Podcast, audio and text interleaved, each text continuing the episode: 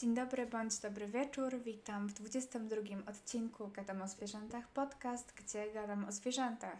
A bohaterem dzisiejszego epizodu będzie panda ruda, która naprawdę występuje pod wieloma imionami. Możemy powiedzieć jeszcze pandka ruda, panda mała albo panda mniejsza. I tak naprawdę powinnam być może ten odcinek nagrać troszkę później, bo 17 września obchodzimy Międzynarodowy Dzień Pandy Małej, ale po tym, jak teraz Panda Mała jest silnie obecna w naszej popkulturze ze względu na niedawną premierę e, filmu nowego Pixara, to nie wypanda, to e, jestem tutaj, żeby dostarczyć wiedzy o tym wspaniałym zwierzątku. I tak naprawdę tutaj powinnam się zatrzymać i powiedzieć, że tak naprawdę mamy dwie pandy małe i nie wiem, o której powinnam mówić. Um, dlatego, że wyróżnia się dwa podgatunki pandy małej. Jedna panda ruda chińska, a druga himalajska. Tak naprawdę już jak zobaczylibyśmy zdjęcia tych dwóch pand, to moglibyśmy je rozpoznać, dlatego że widać drobne różnice w wyglądzie zewnętrznym. Pandki rude z Chin mają bardziej rudawą mordkę, a te z Himalajów bardziej białą. I wcześniej podejrzewano, że różnią się między sobą te dwa podgatunki jedynie wyglądem, ale nowsze badania DNA udowodniły, że mają one jeszcze więcej różnic między sobą. I okazało się, że oba te podgatunki rozdzieliły się około 250 tysięcy lat temu, kiedy to oddzieliła je rzeka, bądź y, oddzieliły się w konsekwencji z lodowocenia w Pleistocenie. I na razie, póki co, mówimy o dwóch podgatunkach, ale niewykluczone, że w przyszłości będziemy mówili o dwóch różnych gatunkach. Dlatego, że niektórzy naukowcy uważają, że yy, właśnie, no uważają, zgadzają się z tą teorią, że powinniśmy mówić o dwóch różnych gatunkach. I dlaczego? Dlatego, że i powtarzam tutaj za panem Yibo Hu z Chińskiej Akademii Nauk w Beijing, yy, że E, himalajski podgatunek pandki powinien być objęty większą ochroną ze względu na mniejszą populację i mniejsze zróżnicowanie genetyczne. I uważa, że jeżeli rozdzieli, rozdzielilibyśmy te pandki na dwa różne gatunki, to ich ochrona byłaby e, bardziej efektywna. Nawołuje też do, do tego, aby na przykład ogrody zoologiczne bądź jakieś inne instytucje, które e, zajmują się mm, rozmnażaniem pand w niewoli, żeby nie krzyżowały ze sobą obu tych gatunków, żeby udało się odtworzyć po prostu jakąś taką czystą linię. Okej, okay, no ale to taka y, dygresyjna ciekawostka na sam początek, ale wróćmy do nazwy pandki i zacznijmy sobie od łaciny. I jej łacińska nazwa to Ailurus fulgens. Pierwszy człon pochodzi z greki. Jest to człon Ailourus, Ailouorus, e, co znaczy kot. A drugi z łaciny, czyli fulgens, oznaczający jasny, lśniący, czyli w sumie mamy lśniącego kota. No i skupmy się teraz na nazwie, na pochodzeniu nazwy, której używamy my oraz bardzo duża część świata, czyli panda. Skąd w ogóle wzięła się ta dziwna nazwa? I najbardziej prawdopodobna teoria mówi, y, że słowo panda pochodzi z języka nepalskiego. Y, pochodzi od słowa paja, y, oznaczającego pazur, bądź od słówka pauja, oznaczającego łapę. I początkowo w języku angielskim panda mała nie miała tego drugiego członu i nazywano ją po prostu panda ale po odkryciu Pandy Wielkiej w 1869 roku w celu odróżnienia tych dwóch zwierząt dodano jej człon mała bądź ruda.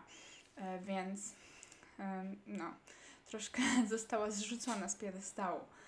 E, w Chinach też mi się wydaje, że mamy bardzo słodką nazwę potoczną. E, jest to huohu, e, co oznacza ognisty lis.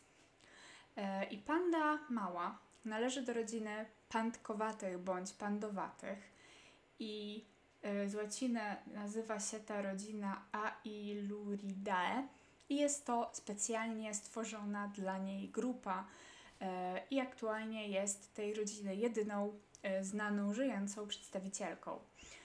Wcześniej była klasyfikowana jako podrodzina pandowatych z rodziny niedźwiedziowatych. Jeszcze wcześniej zaliczano ją do szopowatych. I wcześniej do tej rodziny pandkowatych, oprócz pandki rudej, zaliczano też pandę wielką, ale kolejne badania udowodniły coraz mniejsze podobieństwo tych zwierząt i finalnie panda wielka została dodana do rodziny niedźwiedziowatych, podczas gdy nasza pandka ruda no, została w tej swojej jedynej wyjątkowej rodzinie pandowatych i wydaje się być najbardziej spokrewniona z szopami i łasicowatymi, jeżeli już e, szukamy jakiegoś podobieństwa. I w takim razie, skoro panda wielka i panda mała nie są ze sobą, ani z wyglądu za bardzo spokrewnione, no i też najnowsze badania DNA udowodniają coraz ich jakieś dalsze mm, pokrewieństwo, to skąd w ogóle wzięło się to, że włożyliśmy je do jednego worka? I ciężko to wytłumaczyć. Być może pomogą nam takie hipotezy, że oba zwierzęta posiadają wydłużone kości nadgarstka, tak zwane fałszywe kciuki, które służą im między innymi do trzymania bambusa w łapach.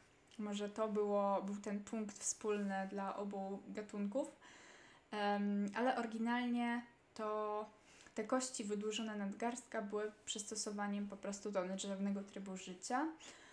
No a może E, do tego wspólnego zakwalifikowania do mianu pand. Chodziło tutaj o to, że oba zwierzęta mają dietę opartą głównie na bambusie, ale o tym sobie troszkę jeszcze wyjaśnimy, bo podczas gdy panda wielka zjada wszystko z bambusa, e, oprócz bulw, e, z tego co pamiętam, to pandka ruda je tylko niektóre wybrane części bambusa. Ale o tym za chwilę. E, no i gdzie w ogóle występuje taka pandka ruda? E, występuje ona w Chinach plus e, we wschodnich Himalajach, między innymi w Indiach, Nepalu, w Birmie. Preferuje ona zalesione tereny, ale i konkretnie muszą to być tereny, gdzie rośnie mniej więcej dużo bambusa i gdzie jest blisko do jakiegoś źródła wody. Najlepiej nasza panda czuje się w klimacie umiarkowanym, powiedzmy od 18 do 24 stopni. I kto pierwszy, po raz pierwszy spotkał pandkę małą, no ona, tak jakby w wszystkich podręcznikach e, znajdziecie, że po raz pierwszy została opisana i sklasyfikowana w 1825 roku e, przez Frederica Cuviera, e, który podobno nazwał to zwierzę The Most Handsome Mammal in Existence, czyli najpiękniejszym ssakiem ever.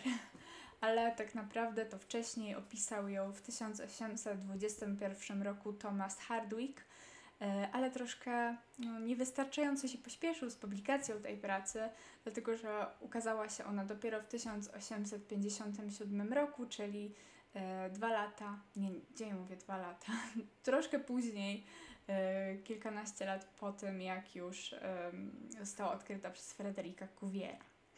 E, więc przemilczmy go minutą ciszy.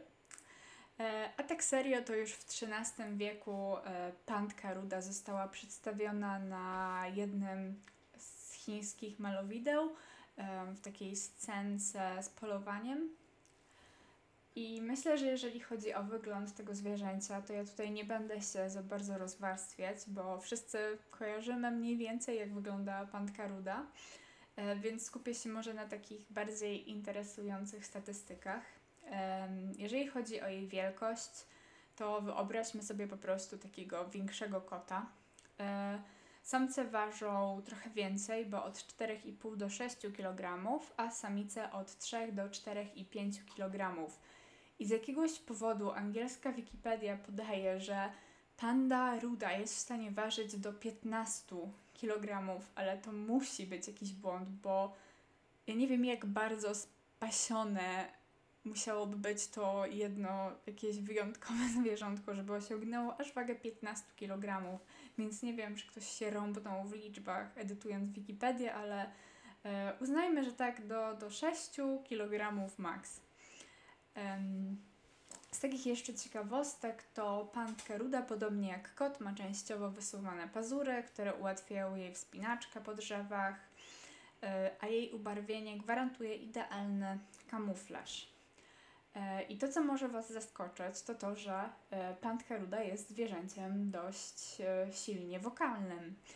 I jej odgłos, który z siebie wydaje, też myślę, że nie spodziewamy się takiego odgłosu, dla mnie brzmi to trochę jak e, hiena albo shop i ogólnie zidentyfikowano aż 7 różnych wokalizacji.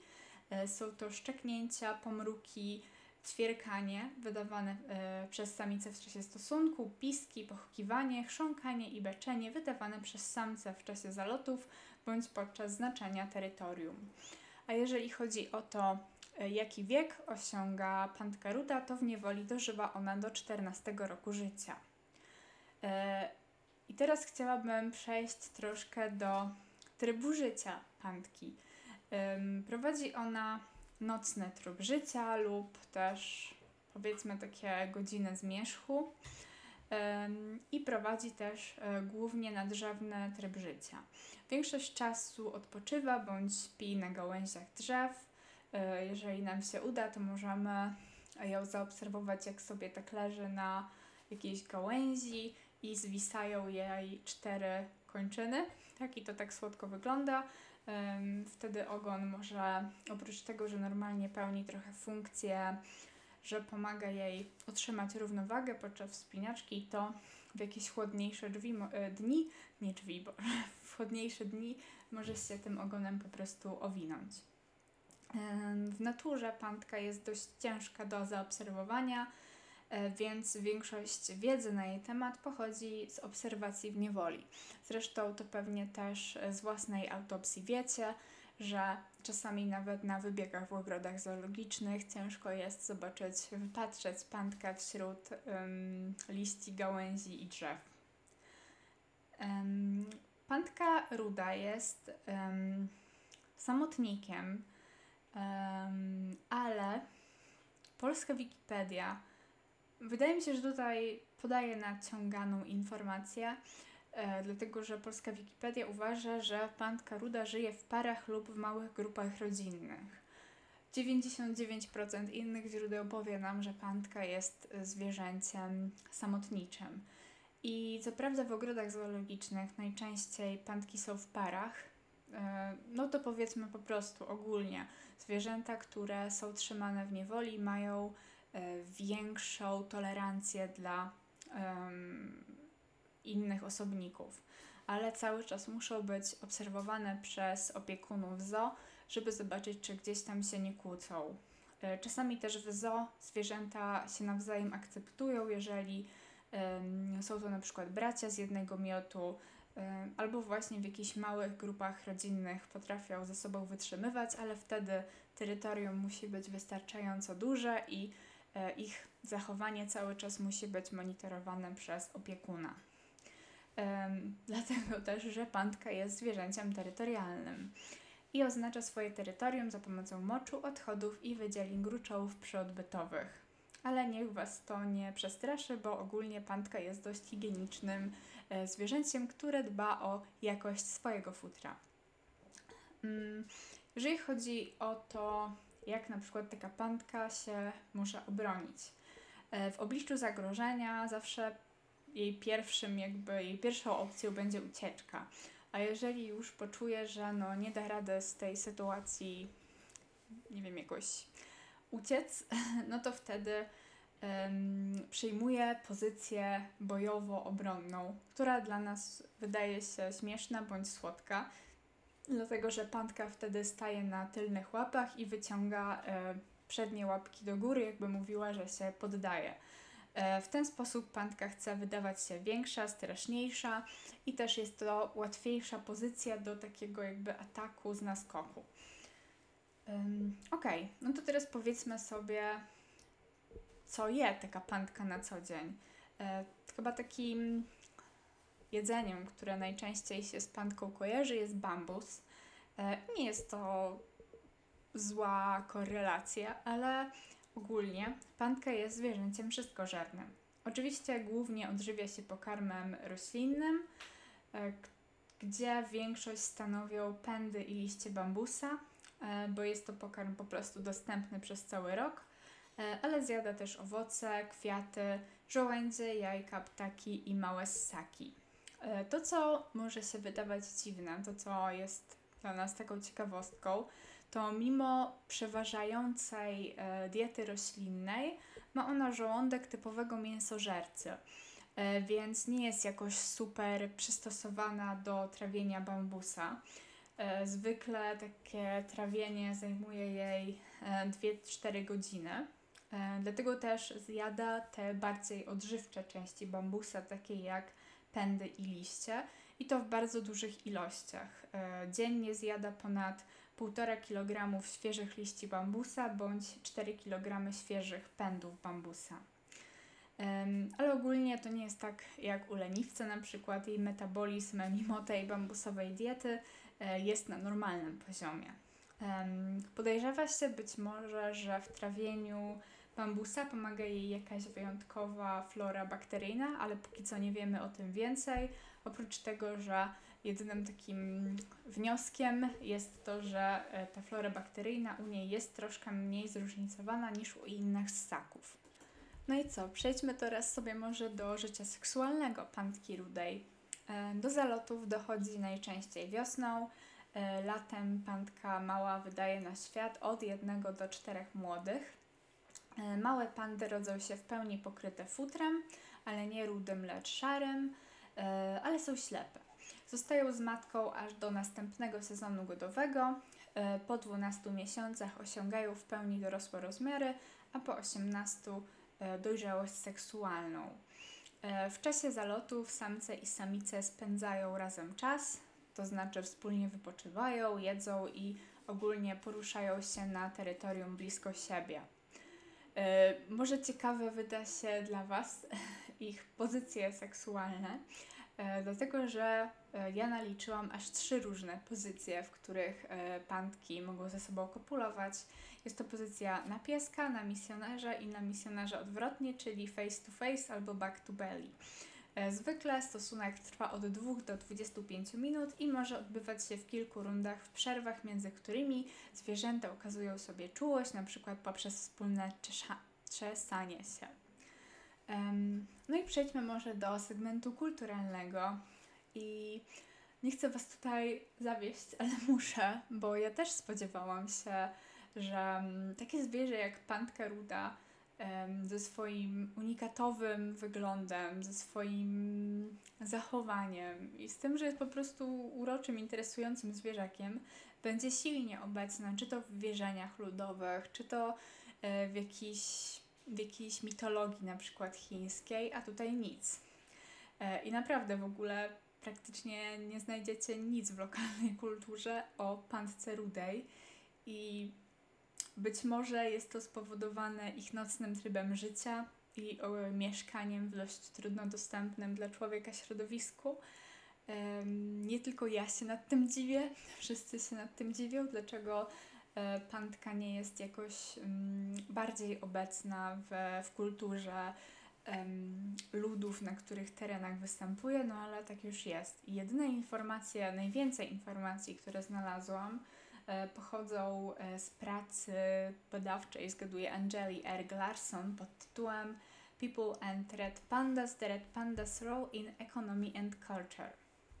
Więc teraz podam Wam te wszystkie wyciągnięte po prostu e, do ostatniej kropli wyrżnięte informacje kulturowe. Na przykład we wschodnim Nepalu szamani Magarowie używają skóry i futra pandy rudej jako elementów ich e, rytualnych strojów i wierzą, że mają one moc odpędzania złych duchów. E, więc na przykład w czasie jakichś niebezpiecznych rytuałów szamani zawieszają sobie te martwe pantki na plecach. E, w centralnym Butanie wierzy się, że czerwone pandy to reinkarnacje buddyjskich mnichów, najprawdopodobniej dlatego, że kolor pandy jest podobny do koloru ich szat. E, w niektórych regionach Butanu ludzie wierzą, że kiedy zobaczy się pandę w drodze na spotkanie biznesowe, to znaczy, że będzie ono udane. E, niektórzy mieszkańcy Jigmedori National Park uważają, że jeśli usłyszy się w nocy wycie pandy, to jest to zły omen. Oznacza, że umrze ktoś z najbliższej społeczności, ale co w ogóle jest bójdą, bo pandy nie wyją, e, więc pewnie mają na myśli inne zwierzę, jakiegoś szakala albo lisa, ale cała zła fama i tak spada na biedne, boga winne, bogu winne e, pantki małe. Um, nie ma za dużo przypadków handlu futrem pandy rudej. E, jedno źródło mówi, że to dlatego, że jej futro jest słabej jakości i jedyne do czego się nadaje e, to jest jej ogon i nadaje się tylko do jako miotełka do kurzu, ale nie ma żadnych innych źródeł potwierdzających tą teorię. E, nie ma też żadnych danych, jakoby jadane było mięso pandy, oprócz kilku jednostkowych przypadków, e, choć znalazłam właśnie w, tym, e, w tej pracy naukowej, że jakiś koleś mówił, że widział w restauracji panki w klatkach, które miały być zabite i podane jako mięso na stół. No ale znowu jednostkowy przypadek, nie, nie zagłębiajmy się w to. Um, za to, to, co jest interesujące, to fakt, że mimo iż y, pantka mała jest tak mało obecna w dawnej kulturze, wierzeniach itd., tak to ma ona bardzo silny wpływ na naszą współczesną kulturę i jej wizerunek bardzo często pojawia się, nie wiem, na pocztówkach, koszulkach, jako maskotka.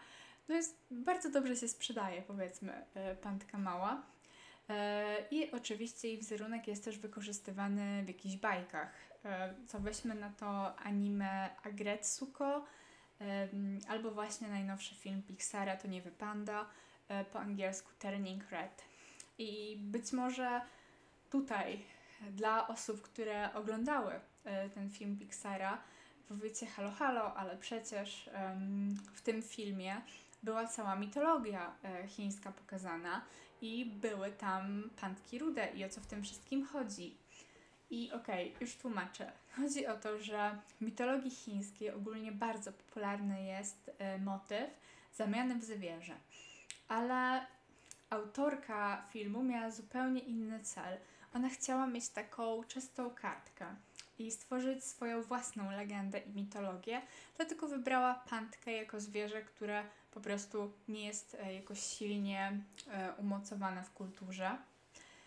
Do tego autorka jeszcze dodała, że e, podobnie jak mama May, głównej bohaterki, pantki są opiekuńcze w stosunku do swoich młodych i terytorialne. No i poza tym pantka ruda jest koloru czerwonego, co kojarzy się z takimi tematami, wokół których krąży film, czyli miesiączka, a E, też kolor czerwony jest kolorem wstydu, zażenowania, podniecenia, złości, czyli wszystkich emocji e, przeżywanych przez naszą bohaterkę. Jeszcze jako ciekawostka możemy powiedzieć, że Pantka Mała jest oryginalną inspiracją dla loga Firefoxa E, ale jest to najprawdopodobniej kwestia złego tłumaczenia z potocznego języka chińskiego, gdzie jak na początku mówiłam, e, właśnie mówi się Firefox, ognisty list na pantkę rudą, no ale wszyscy wiemy, że na logo nie widnieje pantka, ale właśnie list w płomieniach. E, no i powiedzmy sobie troszkę o ochronie tego wspaniałego zwierzątka. Ogólnie naturalnymi wrogami pandy są kotowate, na przykład lamparty plus jakieś ptaki drapieżne. E, niestety jest to gatunek zagrożony, który został wpisany na Czerwoną Księgę Gatunków Zagrożonych e, w 2015 roku. E, tutaj mamy naprawdę smutne, dołujące statystyki, które mówią nam, że w ciągu ostatnich 50 lat populacja pandy czerwonej w Chinach zmniejszyła się aż o 40%. Y, a szacuje się, że populacja w Himalajach jest jeszcze mniejsza. Co prawda, uważa się dość przykro, że pandka ruda nie jest zwierzęciem kluczowym, to znaczy, że jej ochrona nie jest jakimś priorytetem, ale za to jej teren występowania zazębia się z terenem występowania pandy wielkiej i małpy Roxelany złocistej, więc pandka czerwona przy okazji zyskuje na ich programach ochrony. Oczywiście aktualnie jest bardzo dużo e, rezerwatów. Pandka ruda jest chroniona we wszystkich krajach, w których występuje. We wszystkich krajach jest właściwie jakiś program mm, jej ochrony, także miejmy nadzieję, że uda nam się zwiększyć ich populację. a najbardziej zagraża im pusownictwo, fragmentacja i niszczenie środowiska oraz deforestacja. Jeszcze takim może nieoczywistym e, wrogiem pandki jest e, chów wsobny, e, który oznacza oczywiście większą podatność na choroby. Dlatego, że budowanie dróg bardzo często uniemożliwia pandkom swobodne przemieszczanie się i wymieszanie puli genowej. W Chinach poluje się na pantki nielegalnie oczywiście ze względu na futro, a w szczególności na ogon, z którego robi się czapki, uważane za amulety przynoszące szczęście młodej parze. Um, oczywiście winna e, spadkowi populacji pandy jest też medycyna ludowa. W Nepalu między innymi wierzy się, że pazury pandy czerwonej pomagają w leczeniu epilepsji, a skórę pandy rudej wykorzystuje się w rytuałach leczniczych jako dekorację domów i strachy na wróble, ale nie pytajcie mnie o więcej, bo to jedyne informacje, które znalazłam na ten temat. Ok, i jeszcze tak na deser powiedzmy sobie troszkę o hodowli pand. E, polska Wikipedia twierdzi, że dość szybko to zwierzątko aklimatyzuje się w ogrodach zoologicznych i no, jest to dość prawdopodobna e, teza, dlatego że e, Pantka jest bardzo częstym mieszkańcem ogrodów zoologicznych. Wydaje mi się, że chyba w prawie wszystkich polskich ogrodach zoologicznych mamy jakąś pantkę. Więc super, jest popularna, można ją podziwiać, e, ale chyba to, o czym warto powiedzieć, jak ja szukałam jakichś informacji na temat pandki e, i w ogóle wpisałam w wyszukiwarkę Google Panda Ruda, żeby zacząć od najbardziej podstawowych basic informacji, to pierwsze co mi wyskoczyło to e, Pandka Ruda cena. Pandka ruda, gdzie kupić? Pandkę ruda, czy jej, czy można ją hodować, bla bla bla.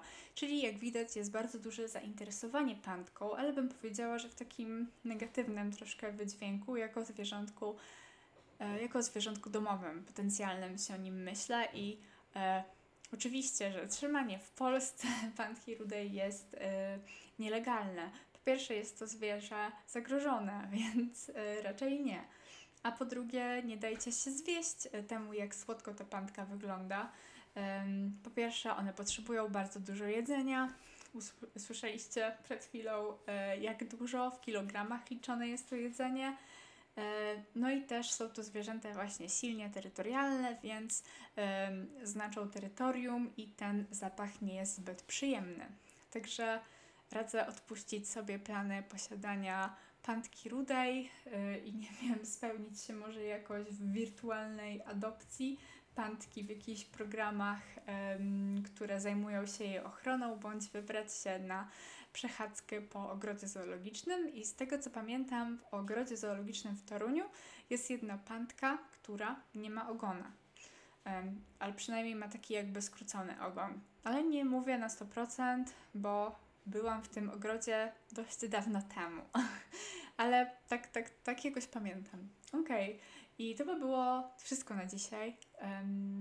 Więc e, widzimy się w czasie przyszłym, bliżej nieokreślonym. Um, ale pamiętajcie, że ja cały czas jestem, prowadzę ten podcast i wkładam w niego 100% swojego serca. E, zachęcam Was do obserwacji mojego podcastu, śledzenia moich dalszych poczynań. Zapraszam na fanpage'a. Wszystkie linki są na dole. No i co? Do następnego odcinka, do następnego zwierzaka.